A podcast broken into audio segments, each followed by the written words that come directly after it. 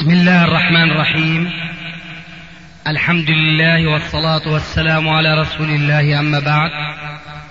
فهذا أحد أشرطة سلسلة الهدى والنور من الدروس العلمية والفتاوى الشرعية لشيخنا المحدث العلامة محمد ناصر الدين الألباني حفظه الله ونفع به الجميع. قام بتسجيلها والتأليف بينها محمد بن أحمد أبو ليلى الأثري. إخوة الإيمان والآن مع الشريط الأربعين بعد المئة الخامسة على واحد. ففروا إلى الله. نعم هذا هو الحل. نعم. ما رأيك بأمة الدعوة؟ هذا اسم جديد علي وأظن أنك تعني اسم قديم. جماعة جماعة الدعوة. جماعة التبليغ. جماعة بالإسلام. تعني جماعة التبليغ نعم. أنا لسه ما اقتنعت أنه جماعة التبليغ حزب والحمد لله. الحمد لله ها كويس؟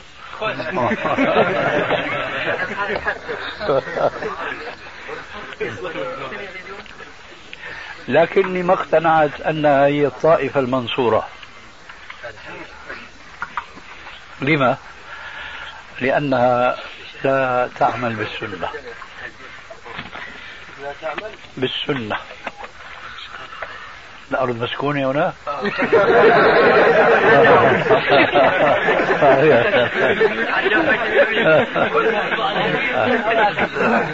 طب في البداية سيدي بيقولوا إن نجاحنا وفلاحنا في الدنيا والآخرة باتباع أمر الله والسلام بارك الله فيك. أنا بدي أرجع هون للشيخ هلا لأنه هو اللي سمعنا الكلمة هي. نعم. آه.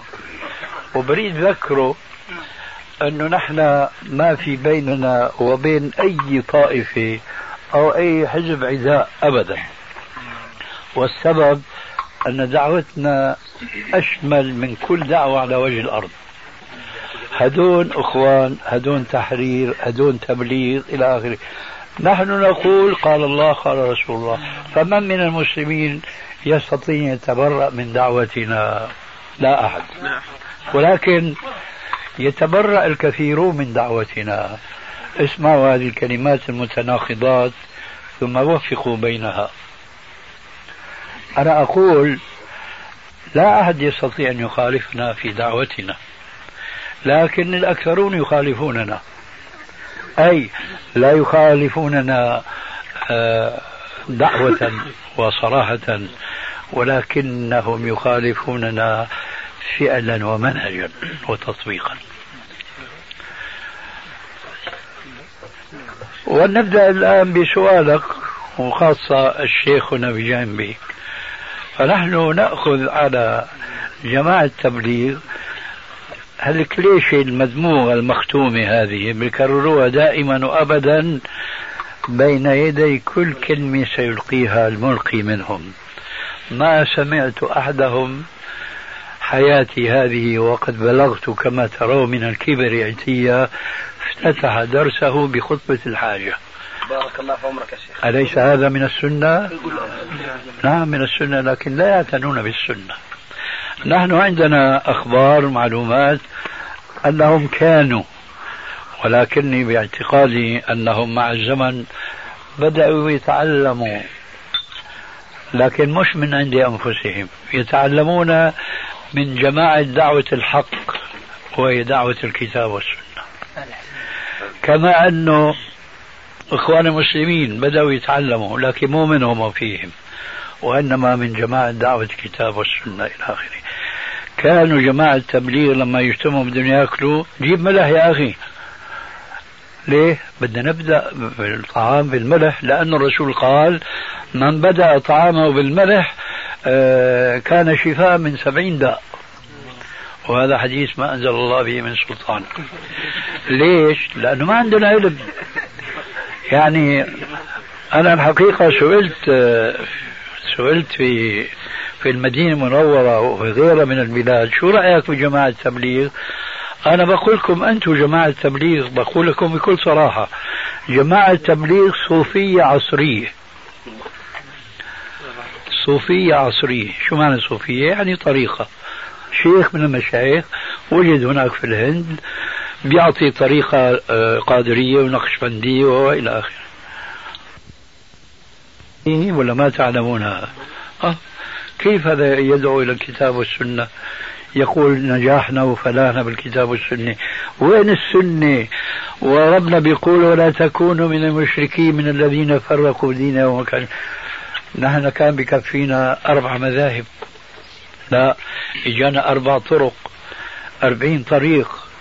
وكل هذه الطرق كمان ما اكتفينا جاءت ضغخة على إبالة أحزاب سياسية اجتماعية اقتصادية إلى آخره. فكيف بقى فلاحنا ونجاحنا؟ ورئيس الدعوة هذه بيعطي طريقة الفلانية وطريقة فلانية طريقة نقشبندية تقول أن المريد لا يجوز أن يستحضر في ذهنه لما يذكر ربه عظمة الله وإنما لازم يستحضر شيخه لأن الشيخ هو اللي بيوصله إلى ربه. ونحن عندنا في الشام طريقة نقشبندية ويضعون صورة الشيخ أمامهم في القبلة وينيرونها بأنوار حتى تتجسد الصورة في ذهن هذا المريد ماذا يفعل؟ يذكر الله من يراقب؟ الشيخ شو بيوصلك أنت إلى الله؟ الله لا يمكنك تصل إليه إلا بطريق الشيخ فإذا نجاحنا وفلاحنا يا جماعة هو بدراسة السنة والعمل بها فإذا كنا كلمة ما منقولها بين يدي الدرس والرسول كان دائما يقول هذه الكلمة بين يدي دروسه كلها فكيف بدنا نكون نحن نجاحنا وفلاحنا في حياتنا كلها. وبعدين جماعة التبليغ لا يهتمون بتصحيح العقائد. نحن لماذا ندندن في الجلسة وذيك الجلسة؟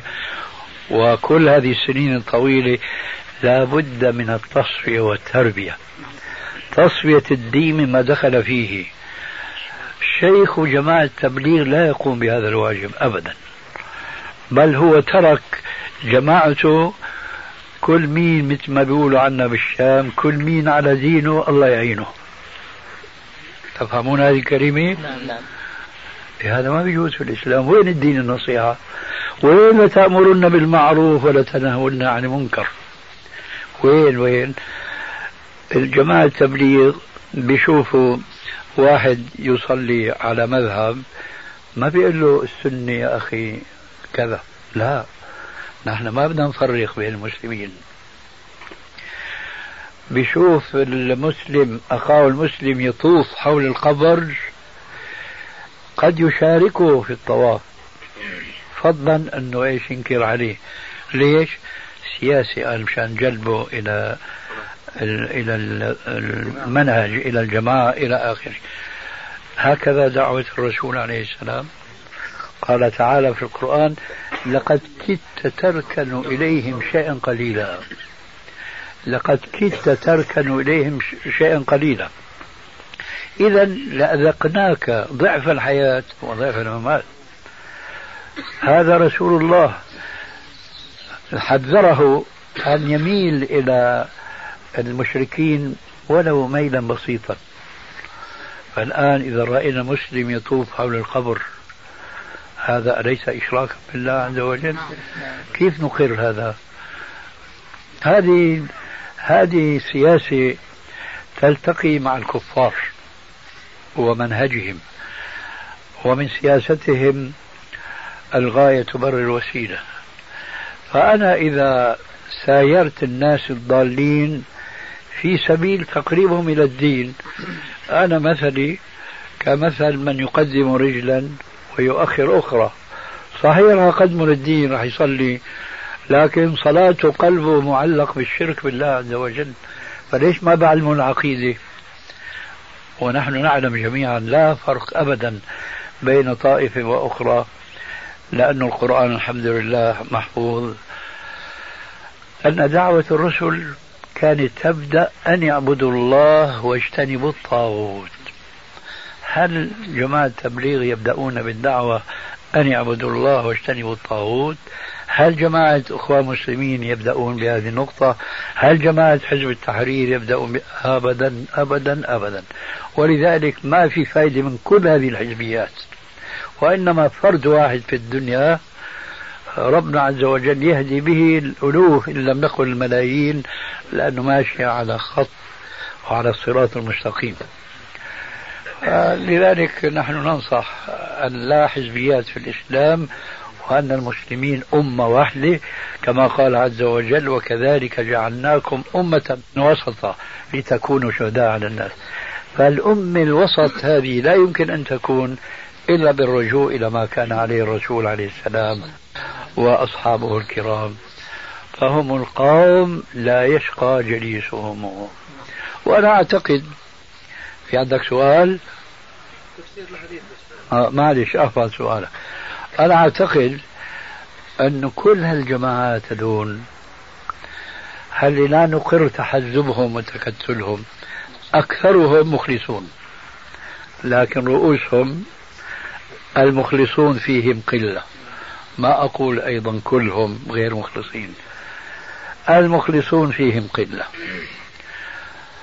أنا أعرف أن حزب التحرير آه، ينكر طريقة الحكم بالبرلمانات والأخوة المسلمون كذلك. فما بال حزب التحرير يوما ما آه، دخل بعض أفراده إلى البرلمان؟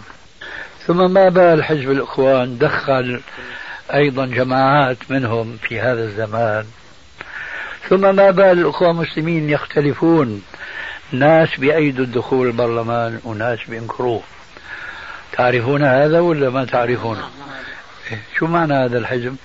إذا كان الحزب الواحد مختلف بعضه من بعض. وهذه نحن نعرفها من بلاد الشام قبل أن نسكن هذا البلد. آنفا سألني الأخ هنا عن ما ننصح من كتب الفقه. فذكر في جملة ما ذكرت فقه السنة. فقه السنة هذا ألف سيد سابق وهذا من كبار رؤوس الإخوان المسلمين في مصر. بل كما يقال من حواري حسن بن رحمه الله. شو رأيكم؟ الإخوان المسلمون منقسمون على هذا الكتاب وعلى هذا المؤلف.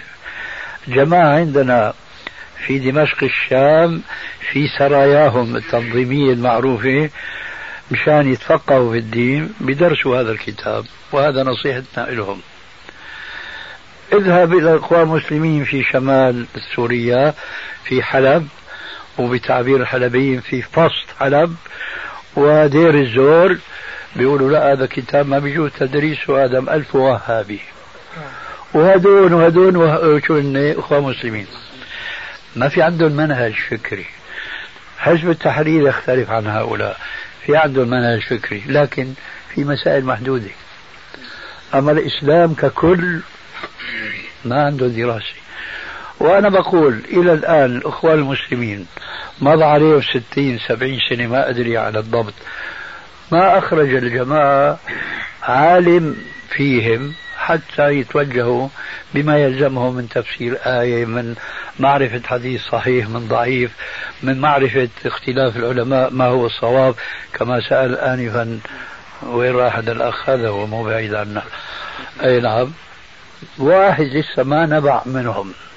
إذا شو فائدة الدعوات هذه والحزبيات وعلى ذلك فقس جماعة تبليغ الآن. وين العلماء؟ نحن بنقول لهم يا جماعة بدل ما تخرجوا مثل اليعسوب واليعاسيب من إيش هكذا اجلسوا في المسجد. تدارسوا القرآن كما قال عليه السلام. وما اجتمع قوم في بيت من بيوت الله يتلون كتاب الله ويتدارسونه بينهم إلا غشيتهم الرحمة وحفتهم الملائكة وذكرهم الله في من عنده.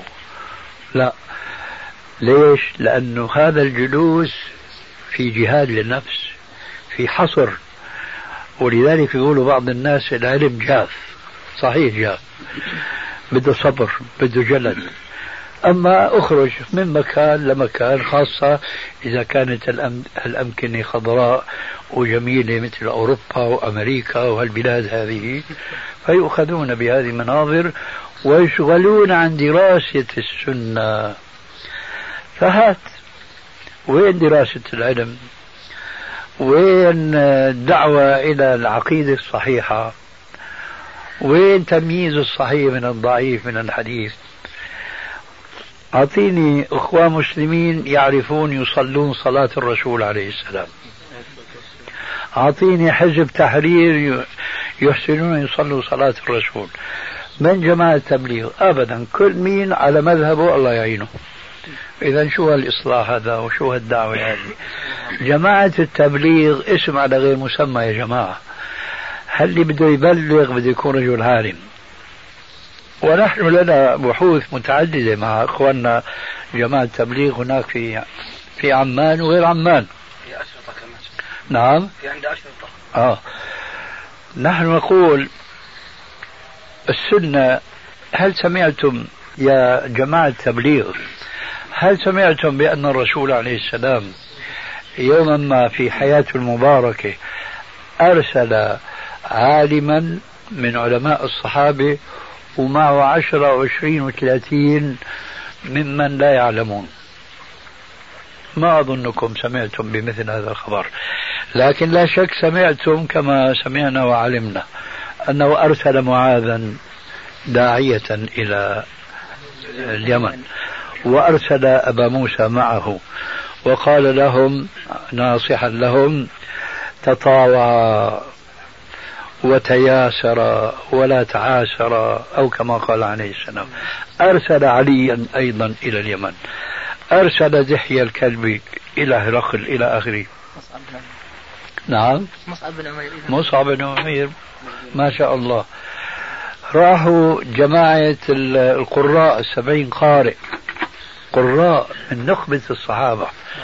الذين قتلهم كان سبب لشرعية قنوت النوازل آه.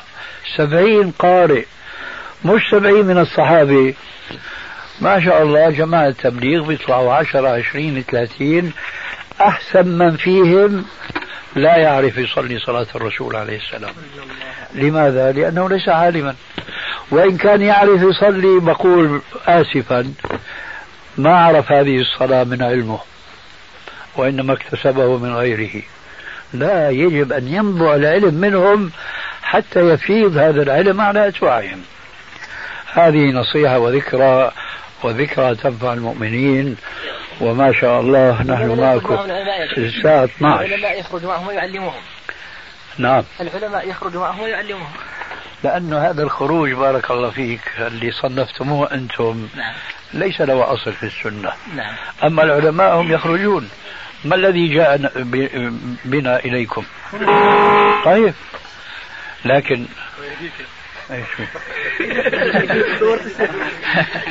وأنا لما كنت في دمشق الشام كنت أخرج بسيارتي العجوز لوحدي وقد يكون معي بعض إخواننا كما ترون. آه، أذهب إلى حمص حما حلب اللاذقية دير الزور وإلى آخره. كلها في سبيل الله. الله يجزاك خير إيه؟ بارك الله لكن نحن نريد علماء علماء. الله شاء الله تصير علماء يا شيخ نعم. هم قاعدين إن شاء الله. يلا هذا الذي نريد منه. ما نقول نأخذ من كل جماعة؟ اي خذ من كل جماعة. تبليغ الاسلوب والاخلاق وناخذ من الإخوان الفكر تطبيق ناخذ من التحريريين السياسة مثلا في الأمور السياسية. ناخذ من الاخوان محاضرة جديدة. ونسير على طريق السلف الصالح صدق من قال وكونوا مع الصادقين. خذ كل خير من كل أحد. نعم. لغايه الآن آه، كل مرة آه، تتعركس بمعنى الموضوع. بدون الأشياء ما في أي أسباب. فهل ممكن يكون في آه، ممكن يدخل فيها الحجب أو السحر أو كذا شغلات زي هاي؟ لا لكن الظاهر أن الرجل هذه المشكلة يجب أن نعرف الرجل. نعم. يعني يخطب ولا يجاب. نهائيا. لا يوجد نهائيا. طيب. حتى من المقرب يضع شروطا لابد. ولا شيء. لا ولا شيء. ما ما في شروط. نهائيا. يعني لو من قدمت إليه من أقرب المقربين. لو قدمت إليه عجوز شمطاء لا. يوافق عليها هي أول شرط. لا. هو لابد يا أخي ما يكون في شروط هناك الدين شرط حقيقة أنا نظرتي إنه بده جمال في نفس الوقت. أها. دين وجمال. شايف شلون؟ بس يعني يطلب وتتعرف السبب ما يتنازل عن بعض الشروط. تنازل عن بعض الشروط. هذا هو العلاج. نعم. يعني ائتمارا بقوله عليه السلام تنكح المرأة لأربع لمالها وجمالها وحسبها ودينها. فعليك بذات الدين بس تربت يداك وأنا أعتقد أنه إذا قنع بهذا الشرط الوحيد ذات الدين أن الله عز وجل سيكتب له نصيبا جيدا لأن الله عز وجل يقول والذين جاهدوا فينا لنهدينهم سبلنا ومن يتق الله يجعل مخرجا ويرزقه من حيث لا يحتسب. لا تصور مسلما يبتغي وجه الله في عمل ما ثم ربنا يضع بينه وبينه سد ذي القرنين. لا تصور هذا. إن تصورت أنت أو غيرك هذا فمعنى ذلك أنك نسبت ربك إلى الظلم. وما ربك بظلام لل- للعبيد. هكذا الذي ظننته هو الواقع. أنه يشترط شروطا ولذلك آه، توفر هذه الشروط كلها صعب. فلا بد أن يتنازل عن شيء منها ما دام لا يخالف الشريعة. فشرطه بده الجمال وهاتوا الجمال شيء نسبي هذا. يمكن مثلا هو بده إياها تكون مثلا عيناها سود وشعرها أسود. و-. نعم. أنا ما أعرف عنه إلا. أنا ما عم اسالك أما أقول لك يمكن ضرب مثال نعم، يعني. نعم. إيه هو بفتش ما بيلاقي. بيلاقي مثلا فتاة شعرها مش أسود فاحم كاستناوي مثلا ما بيعجبها. أو بده واحدة مثلا تكون شقرة وشعرها ذهبي ما بتلاقي خاصة بهالبلاد لازم يروح على آخره. بارك الله اذا وصيتي له ما دام أنت سائل عنه أنه يتقي الله عز وجل بس وأنا ضامن أنه يصل إلى هدفه المنشود. يلا خلينا أذن ونصلي. نعم وهو أمير المجاهدين العرب هناك في أيوة. والحقيقة هو سامع بعض ال- المسائل المتعلقة عن بعض المسائل التي سئلتم عنها. وبلغه يعني بعض ما قيل حول موضوع البوسنة والهرسك خاصة من الإخوان اللي كانوا هناك وقدموا زائرين. فهو أحب أن يعني جاء خصيصة من هناك مشان يسمع يعرض عليكم الموضوع بكامله. ويعني يطرح أو يعرض بعض الأسئلة المتعلقة بالوضع القائم في نعم. البوسنة والهرسك وقال يعني أحببت أني أنا أخذ من الشيخ حتى يعني نتبين الحق إن شاء الله آه. وإذا كان في شيء من آه، الخطأ نصوبه أو شيء في شيء من آه، الصواب نؤكده وإن. كان لا هذا ولا ذاك يعني نشوف أين نحن بارك الخطأ الله. والصواب بارك الله أولا الشيخ يقال أبو ماذا؟ أبو عبد العزيز. أبو عبد العزيز. نعم. وتكنى بابنك. نعم. ابني وهو الأكبر. نعم. عبد عبد العزيز العزيز نعم. كم سنه؟ الآن تقريبا 20 سنة. ما شاء الله. وإن شاء الله هو معك على الخط السلفي. نحمد الله سبحانه وتعالى. نعم. وهو الآن في باكستان. لا زال يعني كان يجاهد في أفغانستان. نعم. ولا زال هناك. نرجو لك وله التوفيق. تفضل ماذا عندك؟ إن الحمد لله نحمده ونستعينه ونستغفره ونتوب إليه. ونعوذ بالله من شرور أنفسنا ومن سيئات أعمالنا. من يهده الله فلا مضل له ومن يضلل فلا هادي له. وأشهد أن لا إله إلا الله وحده لا شريك له. له الملك وله الحمد يحيي ويميت بيده الخير وهو على كل شيء قدير وأشهد أن محمدا عبد الله ورسوله.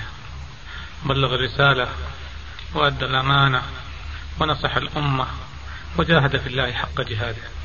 أما بعد فهذا اليوم المبارك ليلة الاثنين الثاني عشر جماد الآخر 1413 أي الموافق الخامس من شهر ديسمبر لعام 1992 من الميلاد.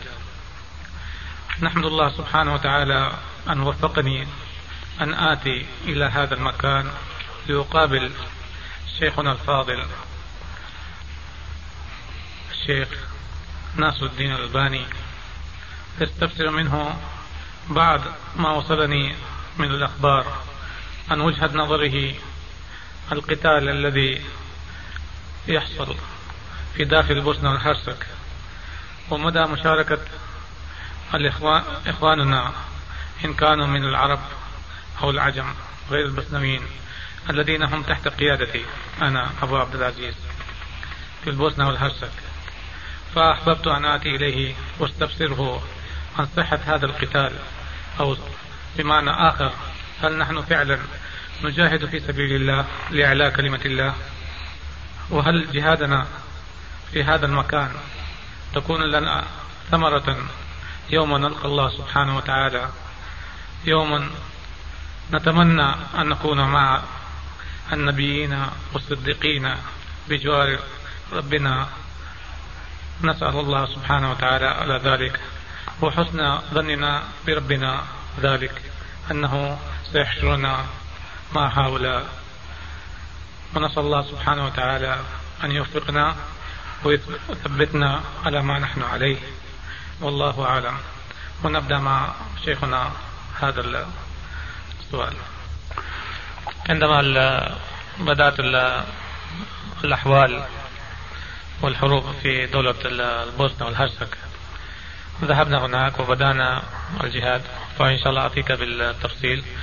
ولكن في الأيام الأخيرة أي تقريبا قبل خمسة عشر يوما علمت أن هناك شريط تكلم أحد الإخوة الذي هو اسمه أو كنيته أبو غسان.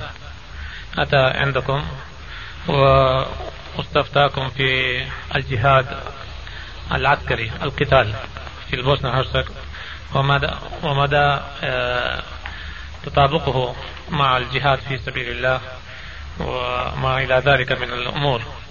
فكانت هذه آه، بعض الأشياء التي ذكرت من قبل الإخوة الذين أتوا للجهاد.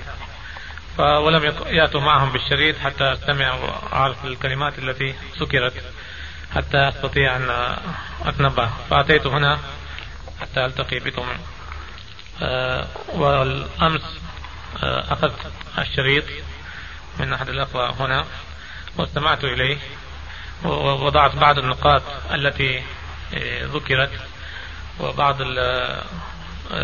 رأيكم أو فتواكم في هذا الموضوع موضوع الجهاد القتال في البوسنة والهرسك والدور الذي يجب أن نلعبه أو الدور الذي يجب أن نطبقه هناك في البوسنة والهرسك فمن ضمن فأبو غسان حسب, حسب ما علمت. غسان. غسان حسب ما علمت من الشريط فأخونا غسان كما أتذكر أنه أتى قبل أربعة أشهر مرسولا من مؤسسة الحرمين في مجال الدعوة داخل البوسنة والهرسك ولله الحمد لله أن مؤسسة الحرمين فعلا قامت ولا تقوم بشؤون الدعوة هناك. الحمد لله الحمد لله وذكر بعض الأشياء التي هي في صدد الدعوة ولكنني هنا لست بشرح الأمور الدعوية لأنني مختص في أمور القتال والجهاد في سبيل الله إن شاء الله تعالى. إن شاء الله. آه، من بعض الأشياء التي ذكرها وأن هناك جيش جبهة للعرب تسمى COT وهذا اسمه خطأ وهي ليست جبهة للعرب وإنما هي جبهة أو جيش باسم ال TO وسأشرحها إن شاء الله تعالى. أيوه. من بعض الأشياء ذكرها أنهم يفتقرون النصر الشرعي ولا أدري ما يقصد بذلك. وذكر أيضا أن هناك قوات مسلمة تعدادها 300 رجل لا يزيد عن 300 رجل. وذكر أن من ضمن الأشياء التي ذكرت أن القتال هناك ليس فيه فيه بعض الأشياء الضرورية أو الفرائض لا تقام الصلاة وأن هناك بعض المنكرات. ف ثم سمعت صوتكم شيخنا وذكرت أن الدماء ستراق هدرا. لوجود الدول النصرانية حول المنطقة وهي نقطة في بحر من الكفر والضلال. هذه كلمة نريد أن أستفسر منها إن شاء الله تعالى. ذكرتم أن الجهاد هناك يجب أن تكون عن طريق الدعوة وليس عن طريق القتال. وذكرتم أيضا أن المعركة غير متساوية. ويجب أن تكون الدعوة فقط وليس السلاح. وهذه بعض النقاط التي تهمني وأتيت من أجلها. فأحب أن أضع بعض التشريحات أو مقدمات لهذا الموضوع. كما تعلمون أن البوسنة والهرسك كانت مستعمرة من قبل الدولة الصربية الحزب الشيوعي مدة 40 أو 50 سنة. وكانت تمنع أي نشاط ديني خلال هذه الفترة إلا في الفترة الأخيرة.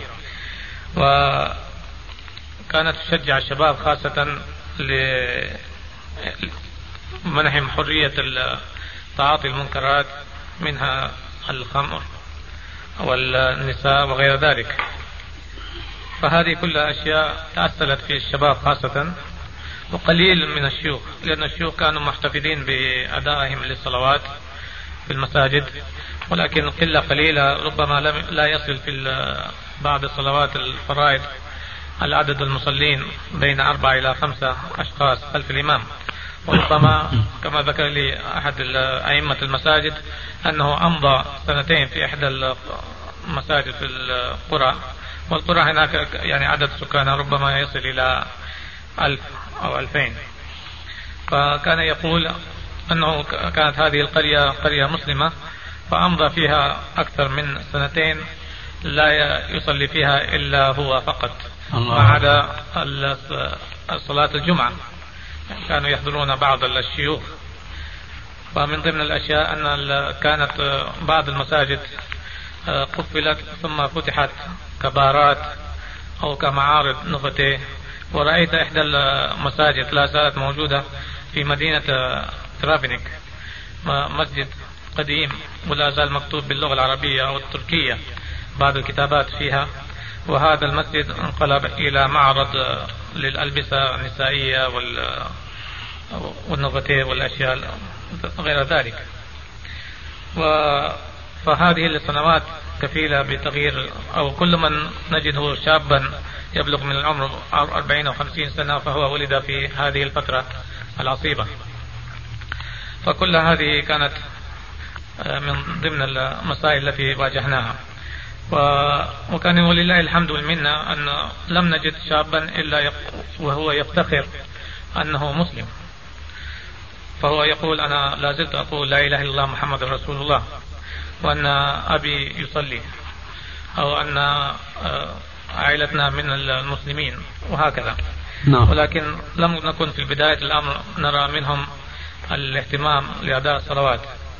فبداية ذهابي كان هناك قبل الحج من العام الماضي 1412 عندما علمنا أن الكفار من الصربيين يقتلون أخواننا المسلمين لأنهم مسلمين وليس لأنهم آه، بوسنويين. فذهبت أنا وأربع آخرين لاستطلاع الأمر لما آه، لي خبرة ولله الحمد منا في أفغانستان. فهل نستطيع أن نجاهد هناك؟ أيضا هل نستطيع أن ندافع عن المستضعفين؟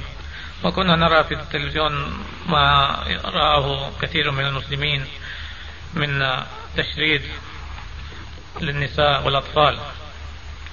ورأينا أيضا أن بعض الجثث ذبحت وهي جثث للمسلمين. نعم. وأن هناك مقابر جماعية للمسلمين دفنوا إما بعد ذبحهم أو بعد آه، وضع قتلهم بوضع الصليب على صدورهم وتركهم حتى آه، ينتهوا وهم يعني صدورهم تدمي من الصليب. وكذلك النساء وبقور بطونهم أو اغتصابهن. الله فهذه كلها أخذتنا النخوة الإسلامية التي يجب أن نحس بها ولله الحمد. فذهبنا فوجدنا فعلا أن هذه هي قليلا من الحقائق التي شاهدناها في التلفزيون. نعم. ثم دخلت وقابلت عدة آه، أفراد أو رؤساء بعض المساجد وتحققت أنه فعلا لا بد من عمل شيء. نستطيع نحن الشباب.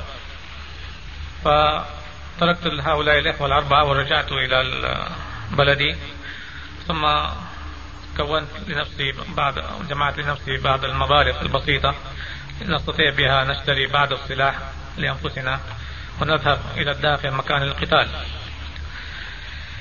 أحب أن أعطيك الفكرة البسيطة عن البوسنة من ناحية سكانها طبعا السكان أكثر الأكثرية 60% تقريبا من المسلمين والباقي ال 40% منهم آه، النصارى.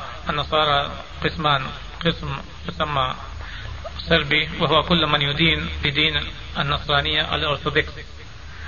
والشعب الآخر أو القسم الآخر منهم النصراني ولكنه يدين بدين الكاثوليك. فهناك كل من يدين بدين الكاثوليك يسمى كرواتي حتى وإن لم يكن له أي علاقة بدولة كرواتيا. وكذلك الصربي. كل من يدين بديانة أرثوذكس فهو صربي حتى وإن لم يكن له أي علاقة بدولة صربيا. فكل فإذا قلنا هنا أو يقال في بوسنا هرسك أن هذا كرواتيا صربي ليس معناه أنهم من دولة صربيا. فعندما دخلنا هناك وجدنا أن هناك جيشان في حكومة البوسنوية. الجيش الأول يسمى بالحروف اللاتينية هي اتش في أو هي في أو فهؤلاء أكثرهم من النصارى وقليل من المسلمين. هذه الأحرف رمز طبعا. رموز لكجملة يترجم مع ماذا؟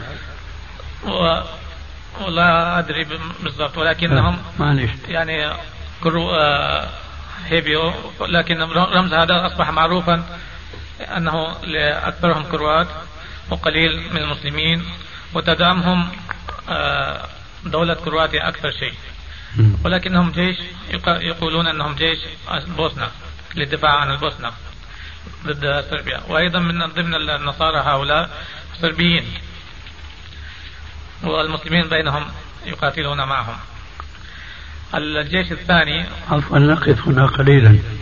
هؤلاء فعلا يدافعون عن البوسنة والهرسك سنأتي إن شاء الله ونشرح كيفية كل يعني الجيش كل جيش كيف يعمل وماذا يعمل. تفضل. ثم وجدنا هناك جيش آخر يسمى أو الحروف المختصرة لهم تي أو فهؤلاء أكثرهم من المسلمين. وقليل من النصارى والنصارى هؤلاء يتكونون أيضا من الصربيين أو من الكروات. فعندما ذهبنا هناك بحثنا عن أشخاص آخرين نستطيع أن نقاتل معهم فوجدنا أن بعض الأئمة المساجد الذين تخرجوا من الجامعات الإسلامية إن كانوا من الدول الخليج أو من دول عربية أخرى مثل مصر أو أردن أو من الجامعة الإسلامية في آه، العاصمة للبوسنة والهرسك اللي تسمى الآن سراييفو كانت هناك جامعة إسلامية. أيوة. فهؤلاء الإخوة وجدوا أنهم في مكان غير مناسب لم يرضى الله سبحانه وتعالى لأن هؤلاء المسلمين الذين في جيش هيفي أو أو جيش تي أو لا يترددون في تعاطي المنكرات من شرب الخمر ومصاحبة النساء وغير ذلك. وأيضا لم نرى فيهم المحافظة لأداء الصلوات الخمس. وغير ذلك من الأمور الشرعية. ولكنهم نرى فيهم الخير أنهم يستمعون إلينا أو أنهم عندما يجدون مثلنا يرحبون ويقدمون لنا الواجب الضيافة وهم كرماء أيضا. يعني هذا خلينا نسميه الآن الجيش الثالث. الجيش الذي نحن ذهبنا إليهم تسمى القوات المسلمة. هذا هو. الجيش ليس جي... عندما ذهبنا ليس لم يكن هذا جيش ثالث. ولكنه آه، جمهور أو بعض أناس أرادوا أن يقاتلوا آه، قتال ضد الطغاة للدفاع عن الإسلام والمسلمين. طيب معترف فيهم من قبل حكومة البوسنة والهرسك. الآن. حصل هذا. حصل هذا. ولله الحمد المنة. ونذكر لكم أسبابها. فعندما ذهبنا فانضمينا مع هؤلاء الإخوة. فكان ولله الحمد ترحيبا منهم كثير ترحيبا جيدا. وقدموا لنا كل التسهيلات من بيوتهم ومن أماكن تواجدهم. وبدأنا مساندتهم وتعليمهم عن كيفية الأداء الواجب. وأيضا كيفية الصلاة لأنهم كانوا يصلون ولكنهم لا لا يدرون كيفية الصلاة أو الطهارة وما شابه ذلك. وبالإضافة إلى تحفيظ القرآن الكريم. وبدأنا معهم بشكل خطين متوازيين. القتال معهم ضد السرب والدعوة والإرشاد في صفوفهم وبين سكان الذين يسكنون معهم. فكانت ولله الحمد والمنة أنه خلال 15 يوما نجد أن الشباب بدأوا يلتجئون إلى المساجد ويصلون الصلوات الخمس حتى أن نجد في بعض المساجد أربع صفوف تمتلئ من الشباب في صلاة الفجر. وهذا خير كثير رأيناه بأنفسنا. لا شك. هذا في أي منطقة؟ في مدينة اسمها ترابنيك تبعد عن العاصمة كم؟ حوالي 75 آه، كيلو متر العاصمة دخلتوها؟ العاصمة لم نستطع أن ندخلها لأن قمنا بعملية مع القوات المسلمة فهناك جيش مدجج بجميع الأسلحة من الصربيين وعدة خطوط حتى أننا حاولنا الاقتحام فقتل مننا ثمانية من الإخوة غير البوسنويين ومن البوسنويين اثنان. في هذه المعركة بعد المعركة هذه أعلنت إذاعة لندن بي بي سي أن كانت هناك معركة أكبر معركة من وقت ما بدأت بدأ القتال بين المسلمين والصرب لمحاولة إيجاد ثغرة للوصول إلى الداخل. وأن العرب قد أن المجاهدين العرب اشتركوا في هذه المعركة وبلغ تعدادهم خمسة آلاف مجاهد. وعدد القتلى من المجاهدين العرب اثنى عشر ومن السربيين آه، لم يحصى عددهم. هذا من الإذاعة. ولكن لم نكن بهذا العدد الكبير حتى أننا كنا بضع يعني مئات. مئات. فقط لم نبلغ الألف بعد. ولله الحمد منا كان لنا هذا نجاح وإن لم نستطيع تحقيق هدفنا هو فتح طريق لسراييفو فعند نرجع للموضوع من حيث معرفة الواقع العاصمة الآن تعتبر يعني محاصرة؟ لا زالت محاصرة من قبل قبل نعم. نعم. وتحاول الأمم المتحدة بكل جهدها إيصال المعونات. للمسلمين هناك في داخل البوسنة بطريقة الطائرات أو بطريق البر بالقوة. وقد تمكنت بعد اتفاقيات وحسب ما علمت أن كل المساعدات التي تأتي إليهم توزع بالتساوي يعني النص للسرب والنص للمسلمين. السرب المعتدين المعتدين. المعتدين؟ نعم. آه.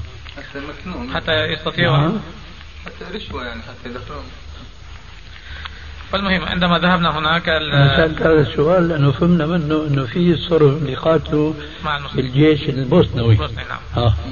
فأنا من باب يعني حسن الظن تساءلت السؤال. وإذا لل- للأعداء أيضا. الله أكبر. نعم. ف ثم بدأنا في تدريب. بدأنا في التدريب. تدريب الشباب البوسنوي من القوات المسلمة وبلغت عدد القوات المسلمة سبع تسع فصائل في خلال وجودنا. فهؤلاء التسع الفصائل يرأسها رجل إمام من أئمة؟ المسجد. ها كل فصيل بين 100 إلى 150 مم. ولكن كان عدد ال- الذين مس- المسلحين حوالي 50 الثلث. وعدد الفصائل بلغ حوالي تسعة. فاجتمعوا هؤلاء ال- الأمراء فصائل.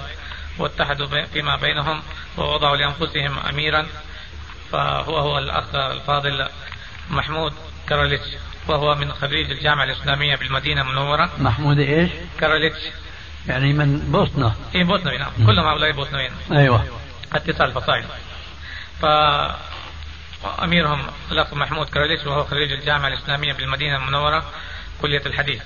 وهو الرجل نعتقد ذلك عقيدته سليمة وهو بنفسه بين لي أنه حتى أنه يقول أنهم هؤلاء البوسنويين يقولون أنني وهابي وغير ذلك ولكنهم لا لا يجدون أي عداوة من البوسنويين أو نحن ولله الحمد منا لم نجد أي نفور أو تردد في قبول ما نقوله معهم. يعني خلاف الواقع في أفغانستان. خلاف الواقع في أفغانستان نعم.